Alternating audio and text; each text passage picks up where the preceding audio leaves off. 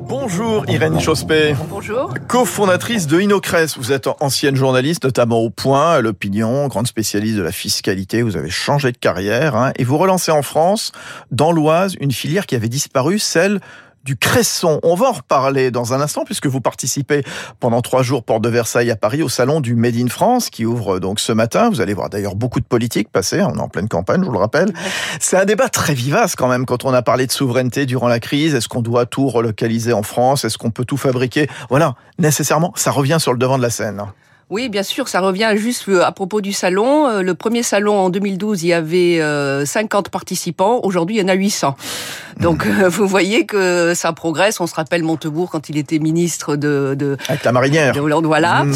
Donc, effectivement, ça progresse. C'était un excellent thème, effectivement, parce que quand on voit l'état de notre déficit commercial, vous savez qu'il va atteindre vraisemblablement 70 milliards d'euros cette année. Milliards, si c'est encore aggravé. Qui, qui, ne cesse de s'aggraver. Presque 7 milliards le mois dernier. Voilà, donc il faut euh, mais la route va être longue quand même, hein, parce que quand on regarde la, consommation des Français, si vous voulez, il y a que 35% des produits euh, consommés qui sont made in France, et si vous enlevez de ça l'alimentaire, vous tombez à 15%. C'est-à-dire pour les jouets, les vêtements, l'électronique, l'équipement de la maison, de la téléphonie, mais, on est à 15%. Pourquoi c'est cher le, made in France? C'est quoi les, les, handicaps du made in France avant qu'on parle des points forts? Euh, Oui, oui, mais oui, bien sûr c'est cher. Pour vous donner un exemple, par exemple la pomme, vous savez, qui est le fruit le plus échangé sur les marchés euh, mondiaux.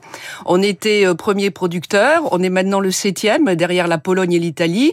Et le kilo de pommes sur le marché mondial, de gros, il est à 1,33 dollars le kilo et le turc est à 40 centimes le kilo. Donc il y a un problème de coût, il y a un problème aussi, on le sait bien, de réglementation, de voire de fatras administratifs qui, qui pèsent sur, euh, sur les entreprises. Voilà. Bon, les, points forts, c'est quoi? La, la, qualité française La qualité française, bon, on le voit dans, dans le luxe. Bon, c'est mmh. c'est quand même un savoir-faire qui existe et qui a existé. On a quand même eu des, des belles réussites dans le passé. C'est une formation quand même avec des écoles, des universités qui sont au top. Euh, vous, vous parlez des high-tech, on voit il y a beaucoup de bien jeunes. Sûr, on parlait de la biotech là tout de suite. Voilà, donc, il y en a beaucoup. Et puis il y a quand même un écosystème. Il y a le, le, le crédit d'impôt recherche, le statut de jeune entreprise innovante, la BPI qui fait énormément. Donc il y a un écosystème favorable. Donc on a quand même beaucoup de points forts. Alors vous, euh, vous avez fondé en 2015 Inocres, une entreprise qui développe des compléments alimentaires à base de cresson.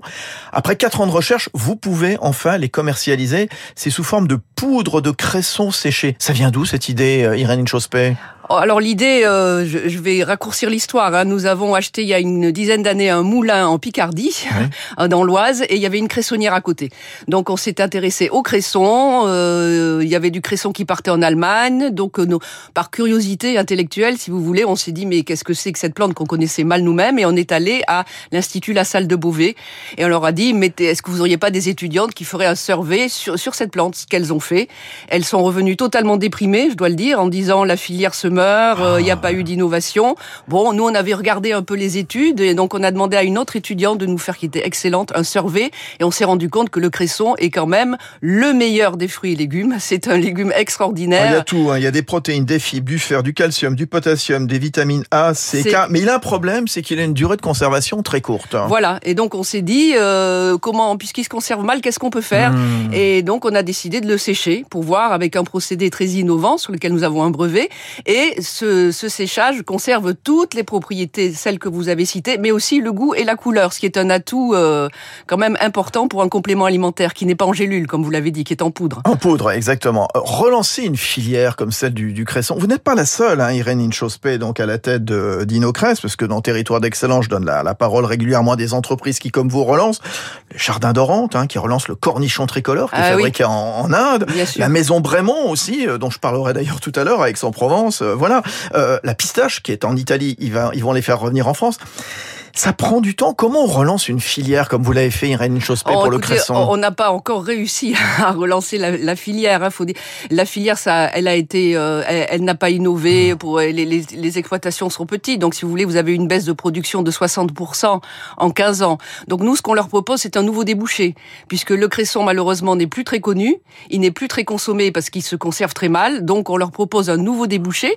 Et donc si ça marche comme on, comme on le souhaite, ça leur permettra, ça relancera l'intérêt pour le cresson et ça leur permettra éventuellement à eux d'innover comme on fait dans les autres pays, parce que ça reste quand même dans les autres pays, c'est jamais une grosse filière, hein, le cresson, mais elle est dynamique. Ils ont modernisé, soit en hydroponie, soit en mécanisant, donc il n'y a pas de raison qu'en France on n'arrive pas à faire ça. Mmh, mmh, et donc on leur propose un, un nouveau débouché. Nous sommes main à main avec la filière, nous ne sommes pas concurrents, puisque si on mange du cresson frais, tant mieux. Mais si on veut en avoir tous les jours dans sa poche, autant prendre nos sachets. Avec, vos poudres. Voilà. Justement, c'est qui la, la, cible? Vous visez euh, quelle, quelle clientèle Alors, voilà, euh, c'est bon pour tout le monde, mais c'est particulièrement bon pour les seniors parce que mmh. pour tous les nutriments et parce que eux ont en mémoire, ça leur rappelle un effet Madeleine, leurs jeunes années où ils mangeaient de la soupe de cresson ou de la salade ah de bah, cresson. On s'en souvient, bien entendu. En tout cas, bon, c'est en vente sur votre site et puis vous serez donc sur le sur un stand du salon Made in France, porte de Versailles, pendant trois jours à Paris.